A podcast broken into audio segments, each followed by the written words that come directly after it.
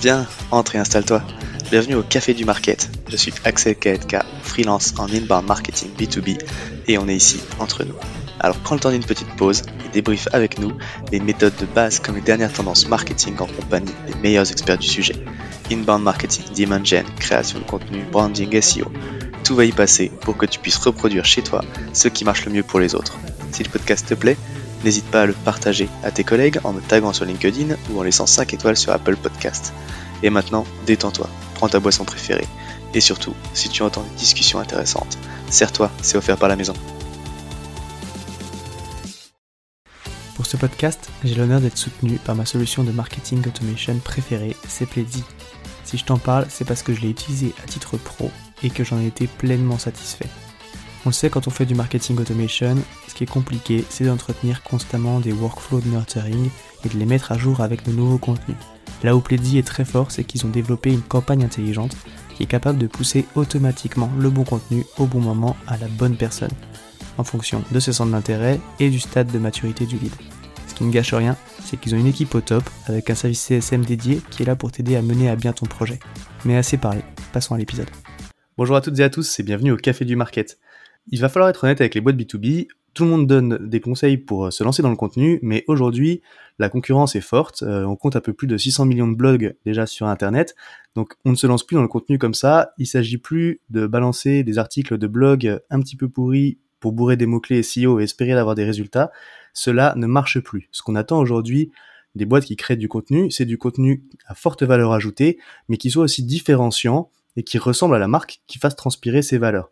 Un contenu racé. Pour parler de ce sujet-là, je suis avec l'une des plus fines plumes d'Internet, freelance euh, spécialisé en stratégie éditoriale, Alexandre Leblanc. Bonjour Alexandre.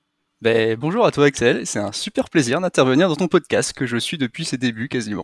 bah écoute, ça fait plaisir d'avoir un auditeur fidèle et euh, effectivement de toute façon on échange on échange tous les deux beaucoup euh, sur sur LinkedIn parce que je sais que tu es un fervent défenseur comme je l'ai dit du coup d'un contenu qualitatif et qui soit aussi identifiant, racé comme on comme on pourrait le dire. Donc c'est un plaisir d'aborder ce sujet ensemble. Est-ce que tu peux du coup te présenter en quelques mots pour ceux qui ne te connaissent pas, s'il te plaît? Ouais, rapidement. Euh, puis je vais faire le saumon, je vais repartir vers l'aval. Euh, J'aime bien me, présenter comme un SEO repenti, parce que j'ai fait du SEO pendant 5 ans et quelques en fait, euh, hmm. dans une agence. Ça arrive même au meilleur. Ouais, ça arrive même au meilleur, on peut dire ça comme ça. Euh, en fait, moi, je pilotais la partie sémantique, du coup, je m'occupais de l'élaboration de l'offre informationnelle pour nos clients. Et puis je me suis auto-formé sur Google Analytics. Donc je déployais aussi des plans de tagage, euh, enfin je m'occupais du suivi des performances. Avant ça, dans cette même boîte, j'étais en contrat pro et avant ça, bah, je suis rentré dans cette boîte en tant que rédacteur SEO à l'époque. Et juste avant ça, si on repart encore un peu plus loin, j'étais en licence de lettres et à l'époque j'étais en master 1 de recherche en lettres modernes et je ne voulais pas faire prof et c'est là que j'ai cherché quelque chose qui euh, soit au confluent de mes centres d'intérêt, on va dire. Donc l'écriture d'un côté et puis le, le numérique de l'autre et c'est comme ça que je suis rentré dans cette boîte en fait, en tant que rédacteur SEO. J'ai basculé sur SEO tout court. Voilà en résumé ce que ça donne, en très succinct. Effectivement, et du coup, euh, bon bah on comprend que tu as un, un, amour pour l'écriture qui soit un petit peu différent de, du côté euh, purement technique euh, SEO quoi. Tout à fait. J'étais plus très en phase avec euh, la conception de contenu, la conception du contenu de l'agence à l'époque, parce qu'on avait une approche très SEO. En fait, on écrit d'abord pour Google et pas forcément pour les utilisateurs. Et voilà, je, mon petit cœur de littéraire souffrait un petit peu. Et je me disais qu'on pouvait faire quelque chose de mieux avec tout ça, en fait. Bah justement, on va on va rentrer dans le vif du sujet. Est-ce que du coup, tu pourrais, bah, en as, tu l'as effleuré comme ça le sujet, mais nous donner ta vision du coup sur le, le rôle d'une stratégie de contenu et pourquoi on peut se lancer là-dedans en tant qu'entreprise, du coup justement aussi au-delà de ce sujet SEO. Ouais. Euh, je vais repartir de la base en fait, par une petite définition, on commence en général comme ça. Et ce que je vais dire, finalement, c'est autant valable pour le B2B bah, que, que pour le B2C, parce qu'une stratégie de contenu, c'est pas juste pour le SEO. Donc c'est vrai que c'est un peu une définition par la négation, mais je trouve que ça résume bien les problématiques auxquelles moi je suis confronté, euh, notamment en phase de prospection ou au début d'un projet, c'est-à-dire que la production de contenu, et je parle bien de production là, on fait du contenu à la chaîne comme à l'usine, ça fait un peu Tayloris comme vision, mais c'est très ça. Mmh. Euh, bref, la production de contenu est souvent subordonnée à des velléités d'acquisition d'audience. Et avant qu'on me tombe dessus, je sais que les choses ont changé là-dessus, je suis bien placé pour le savoir, mais sincèrement, je tombe trop souvent encore sur des blogs rempli d'articles à deux sesterces simplement pour faire du SEO. Donc ça change ok, mais, mais pas tant que ça en tout cas. C'est un peu long le changement, c'est pas maintenant. Mais en Mm. tout cas, une stratégie de contenu, c'est bien plus que de faire du SEO. Donc l'acquisition d'audience, c'est l'un des enjeux d'une stratégie de contenu. On sera définitivement d'accord dessus, je pense. Mais il y en a d'autres, encore heureux, j'ai envie de dire. Et on peut résumer ces enjeux de façon très synthétique. Donc un, du contenu d'acquisition pour capter de l'audience, ça ok, on passe à autre chose. Deux, du contenu informationnel où on va apporter des réponses aux questions des cibles. Trois, du contenu bah, de conversion euh, qui va inciter euh, bah, effectuer, les, les gens à effectuer une conversion. C'est- con de dire ça comme ça, mais, mais c'est très vrai. Et là, on va y Mhm. associer notamment le copywriting, par exemple. En quatre, du contenu d'engagement pour faire interagir et fidéliser l'audience. Et en cinq, du contenu de notoriété afin de faire rayonner la marque de l'entreprise. Et du coup, bah, pourquoi se lancer là-dedans en tant qu'entreprise? Bah, Pour toutes les raisons que je viens d'évoquer. Une stratégie de contenu, ça permet de quoi? De gagner en crédibilité, de développer sa notoriété, euh, de d'occuper l'espace public, forcément de générer davantage de chiffre d'affaires derrière. Et voilà, grosso modo, pourquoi une entreprise devrait se lancer là-dedans. Ouais, ok, oui, effectivement, c'est vrai que on, tape un petit peu en rigolant avec le SEO, mais ça reste un formidable canal d'acquisition hein, Bah, et c'est est un sujet qui euh, qui- qu'il faut travailler. Mais effectivement, comme tu l'as dit, euh, le contenu, du coup, c'est aussi un moyen de démontrer son expertise, de travailler sa notoriété et donc, euh, in fine, euh, bah, d'améliorer aussi le- les résultats de l'entreprise. Quoi. Ouais, tout à fait. Donc, euh, très concrètement, une fois qu'on a dit ça, euh, mettons qu'on qu'on parte de zéro, euh, comment est-ce qu'on procède pour euh, comment doit procéder une entreprise du coup qui souhaite se lancer dans une stratégie de contenu? Euh, question super vaste quand même. hein. Mais Débrouille-toi avec ça. C'est chaud de la traiter en 5 minutes quand même. Je vais essayer d'être, je vais essayer d'être succinct. Euh, je vais commencer par dire que mettre en place une stratégie de contenu, c'est pas aussi compliqué que ça en a l'air, en fait, pour la mettre en place, la dérouler, etc. On s'en fait toujours tout un monde. Et, euh, et c'est quelque chose que je rencontre souvent en visio d'ailleurs avec, euh, avec mes prospects, parce qu'ils veulent faire des trucs, mais ils ont le sentiment, enfin, ils ont le sentiment qu'ils doivent aller plus loin que de la rédaction SEO un peu basique, mais ils savent pas trop par quel bout commencer en fait, euh, qu'est-ce que je dois prendre en premier, etc. Parce que le truc a l'air énorme ou super complexe, j'en sais rien. Et en réalité, comme souvent dans ces cas-là, quand on veut se lancer dans un truc, alors je vais dire une vieille phrase bateau, mais c'est tout à fait ça, hein, fait, c'est mieux que parfait. Comme le, parce que c'est quelque part c'est très vrai en fait, parce qu'il vaut mieux commencer à faire des trucs doucement, petit à petit, plutôt que d'attendre d'avoir un budget de fifou. Bref, en résumé, je raccroche le wagon. Tout ça c'est cool, c'est la théorie, voilà, euh, on, fait- on peut commencer à faire des trucs, mais en pratique, comment on fait justement? Bah, euh, Moi, je vois quatre grosses étapes en fait, euh, assez simples que je vais résumer très rapidement. La première, bah, déjà définir sa voix.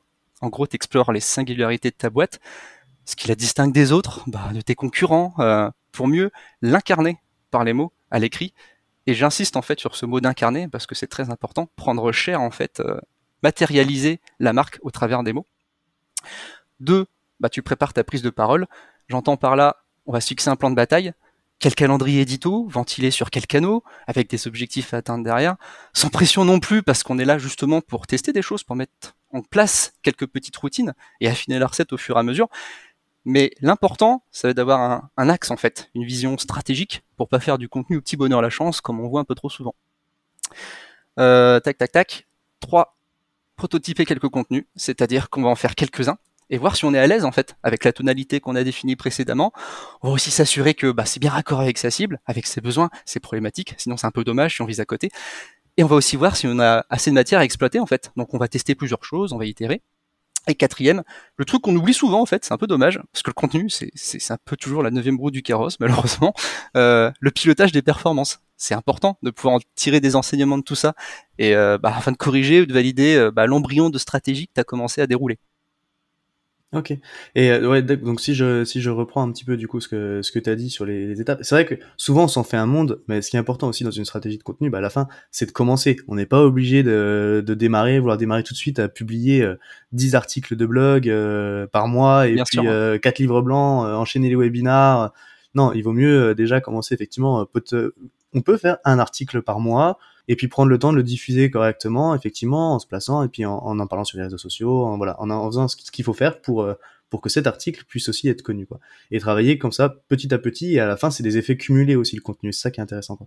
Bien sûr, c'est Euh, c'est littéralement un patrimoine, un patrimoine numérique que tu te constitues en fait hein, au fur et à Mm. mesure. Donc euh, t'empiles ça et puis euh, effectivement euh, au fur et à mesure t'as de plus en plus de résultats. Mais il faut bien commencer quelque part et par pousser, s'inédier tes trucs en attendant 10 ans quoi. C'est pas possible. Donc Mm. à un moment donné faut s'y mettre. Clairement. Euh, après, du coup, tu l'as dit, effectivement, le premier point, c'est de trouver sa voie. Donc, euh, ça, je pense qu'effectivement, ça, ça rejoint un petit peu la, la marque euh, en termes bah, marketing, euh, où, où il faut que la marque soit cohérente, du coup, entre ses différentes prises de parole. Et du coup, ça, ça doit se retrouver aussi dans le contenu. Donc, ça, c'est super, super intéressant. Et après, effectivement, bah, c'est la structure. Où est-ce qu'on veut aller Qu'est-ce qu'on vise Et puis après, après, faut démarrer et puis, et puis voir si, si on a bien mis en place les bonnes choses pour atteindre les bons objectifs. Donc, tu l'as dit là un petit peu. donc, c'est une marque forte aussi qui va être permettre de sortir du lot. Et c'est clairement quelque chose qui doit, transpirer dans les contenus de la marque. Pourtant, euh, même si tout le monde veut sortir du lot, souvent euh, on a du mal à adopter des codes différenciants. Euh, on veut être différent, mais en fait on veut pas veut pas être différent. Donc on veut être différent en faisant comme les autres. Et c'est souvent un, vrai sujet. Comment est-ce qu'on fait pour trouver le bon ton et affirmer une identité dans son contenu? Alors, proposer des contenus de tonalité un peu différentes qui sortent du moule. C'est un point de friction en fait majeur sur lequel je me heurte souvent. Parce que je sais pas pourquoi, effectivement, souvent les entreprises ont conscience qu'elles doivent produire des contenus pour sortir du lot, pour se démarquer des autres, de leurs concurrents, enfin tu l'as bien dit. Mais quand on veut passer à la pratique, euh, c'est notre paire de manchettes en fait. Et je reviens d'abord deux secondes sur cette question de la tonalité parce que c'est super important pour moi et je pense que ça mérite d'être développé un petit peu plus. Euh, c'est quelque chose de très compliqué à déployer pour une boîte, j'ai l'impression, enfin de ce que je vois tous les jours, cette question du ton en fait, de, de, se démarquer un peu différemment. Et quelque part c'est normal, parce qu'on touche à quelque chose d'assez complexe en termes de notions. Et là-dessus, il y a un concept que j'aime bien aborder, c'est celui de signature éditoriale. Et la signature éditoriale, c'est quoi? C'est tout simplement la voix, la tonalité, le style en fait que l'entreprise va mettre dans ses mots. Et je parle pas de, de caler des emojis, hein, mais, mais bien de quelque part de stylistique en fait, même si le mot fait un peu peur. En fait, un truc où tu pourrais lire différents contenus à l'aveugle et te dire ah bah là je les reconnais, c'est euh, c'est l'entreprise machin parce que bah là ils ont leurs phrases d'introduction, on les reconnaît bien, ou alors ils font des de l'humour, ils font des jeux de mots dans leur texte. Enfin voilà, c'est eux, je suis sûr, même si je lis le truc à l'aveugle. Mmh. Et sincèrement, des entreprises qui se démarquent vraiment en fait dans leur prise de parole à l'écrit avec un style bien particulier, bah, j'en connais pas 400 et euh, je, vais, éviter de citer des noms pour peut-être froisser des gens, on sait jamais, on pourrait euh, bosser ensemble un jour. Ah, des fois qu'on nous écoute. plus sérieusement, enfin c'est une vraie question en fait. Enfin toi par exemple t'en connais des entreprises euh, où tu dis même en lisant le truc à l'aveugle, ah bah oui ça c'est eux. Ouais non c'est vrai que ça, se compte sur les doigts d'une main. Ouais, ouais c'est c'est c'est pas c'est pas courant en fait. Mm. Et et on pourrait se dire que c'est complètement accessoire comme truc, parce que les gens euh, s'en foutent par exemple, et puis qu'ils te lisent quand même, et que ça ne les empêche pas de télécharger ton livre blanc ou de te contacter derrière. Mais pourquoi on accorderait de l'importance par exemple, euh, je sais pas, à une charte graphique Pourquoi on accorderait de l'importance au, choix des couleurs pour ton logo, euh, à sa teinte, à son type de police, à la taille des caractères, et pas au ton ou au style qu'on va insuffler à l'écrit? Pourquoi ça serait négligeable en fait? Mmh. Tout ça, je pense que ça forme un tout. Et si tu veux être vraiment bon et larguer tes concurrents derrière, c'est un peu con dit comme ça, mais c'est vrai, tu dois aussi faire cet effort supplémentaire dans tes contenus. Pourquoi? Bah parce que, comme on dit, euh, le diablotin se cache dans les détails en fait. Donc faut aller au bout de la chose. Je synthétise pour pas trop déborder, parce que tu mmh. dit une minute trente. Concrètement, comment on fait pour trouver le bon ton? Bah en fait là j'ai pas de j'ai pas de recette miracle prête à l'emploi, notamment pour cette question de la tonalité. Et euh, déjà, je pense qu'il faut repartir bah, de ta ligne édito. Et là, tu vas jouer avec des curseurs. C'est là aussi en fait où la phase de prototypage dont on parlait tout à l'heure, c'est ultra important, c'est-à-dire que tu vas tester des choses en interne. Te dire que bah là c'est un peu trop too much, euh, là c'est pas assez, euh, là c'est trop plan-plan en termes de voilà tonalité, etc. Là c'est good, on valide parce que ça correspond plutôt bien à la vision qu'on s'en était faite. Tu confrontes tout ça à tes utilisateurs ensuite en termes de retour, parce que tu voilà, tu, tu publies tes articles, etc., tes contenus, et suivant les retours que tu as, bah t'ajustes encore. Donc tu pousses encore les curseurs à droite, à gauche, ça dépend. C'est pas une science exacte en fait. Et encore heureux, parce que sinon il y aurait plus de surprise en fait. Tout serait déjà préformaté en amont, et puis bah t'aurais plus juste plus, qu'à dérouler le tapis rouge en fait. Mais c'est pas comme ça que ça marche. Donc tu es obligé de tester des choses. Ok.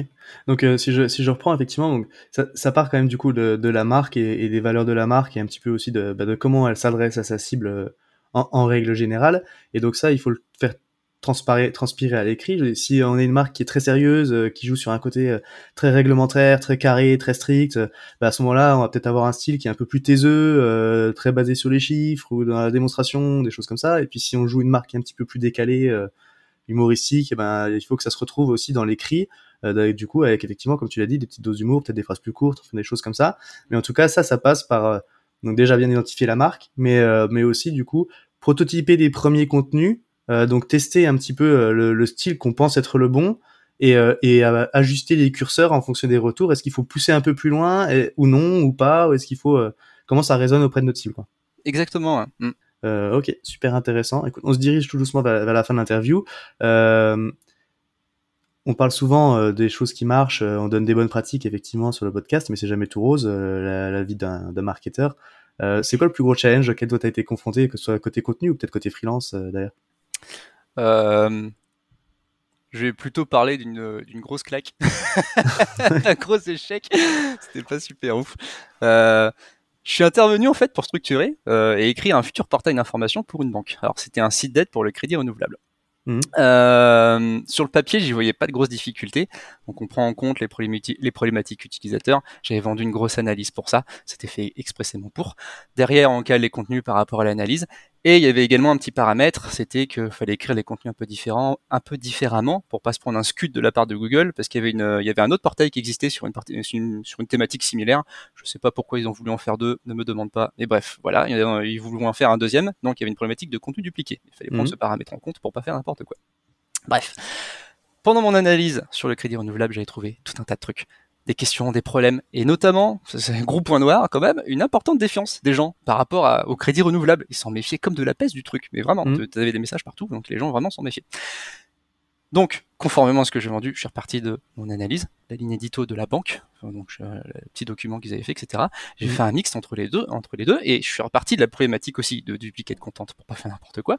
Bref, j'ai créé des contenus derrière. Voilà, en essayant d'adopter un langage notamment rassurant pour tranquilliser mm. la cible, pour lui expliquer bah, que voilà les choses là-bas étaient bien faites et qu'il n'y avait pas de souci à se faire. Donc ils étaient dans de bonnes mains, quoi, euh, grosso modo. Donc, enfin c'est normal, on adapte euh, ces contenus par rapport aux interlocuteurs à sa cible. C'est mm. comme ça qu'on fonctionne en général. C'est mieux. Bah ça l'a pas fait du tout. la banque n'était pas satisfaite. En fait, j'ai recommencé le taf complètement une deuxième fois et de, bah, de fil en aiguille, en fait, au fil des échanges, des modifs, etc., des retours, les contenus, c'est devenu des espèces de contrats juridiques. Il y avait des renvois de partout, vers des petites lignes en bas de page. C'était habitable. Et même pire encore, en fait, quand tu lisais le truc, ça faisait peur. Ouais. Sachant déjà tout le, enfin tout le background des gens par rapport au crédit renouvelable, le, côté grosse défiance et tout, bah euh, le portail d'information c'était c'était genre devenu un cauchemar juridique à parcourir en fait. Grosso modo, c'est tout ce qu'il fallait pas faire et puis bah là, je pense qu'on a un bel exemple de dissonance éditoriale, c'est-à-dire que les contenus qu'on a produits sont pas du tout raccord avec les besoins de la cible. Et je pense que ça a été mon plus gros échec en fait, puisque d'un côté euh, j'étais complètement coincé parce que je bossais en marque blanche en fait avec une grosse agence à Paris qui pilotait le projet, mais tu peux pas dire grand chose parce que voilà, tu t'as pas les interlocuteurs euh, en face, euh, enfin t'as pas la banque en face, donc tu es obligé de remonter les informations. Et c'est un peu le jeu du téléphone arabe quoi. Mm. Et j'étais complètement coincé par rapport à ça et voilà, donc tout ce qu'il fallait pas faire en en 1 minute 30, expliquer là rapidement. C'était mon plus gros échec.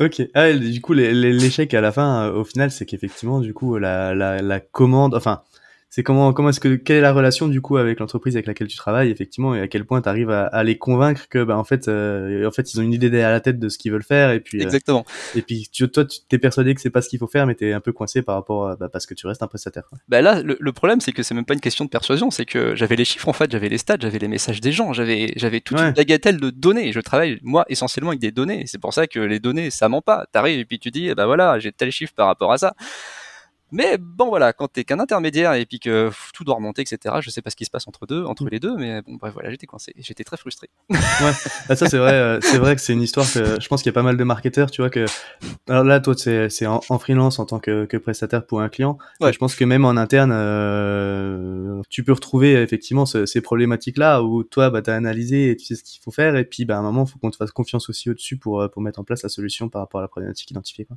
Ouais exactement. Ok, bon bah écoute merci pour, euh, pour ce partage-là. S'il y avait une chose à retenir de, de l'épisode, euh, du coup, de l'échange qu'on a eu là pour une boîte qui veut démarrer sa stratégie, le point clé à retenir de notre échange, ce serait quoi pour toi? Euh, Très rapidos, se, mm. se lancer sans tergiverser. Monter en gamme progressivement, et surtout rester soi-même en fait ça peut ça peut paraître bizarre dit comme ça pour une boîte de rester soi-même mais chaque entreprise est différente a des valeurs une cible différente une vision spécifique c'est dommage que les contenus parfois ne reflètent pas tout ça donc faut oser en fait s'incarner en image comme à l'écrit et euh, c'est pas toujours facile à faire, mais euh, je pense que ça en vaut le coup, dans tous les sens du terme.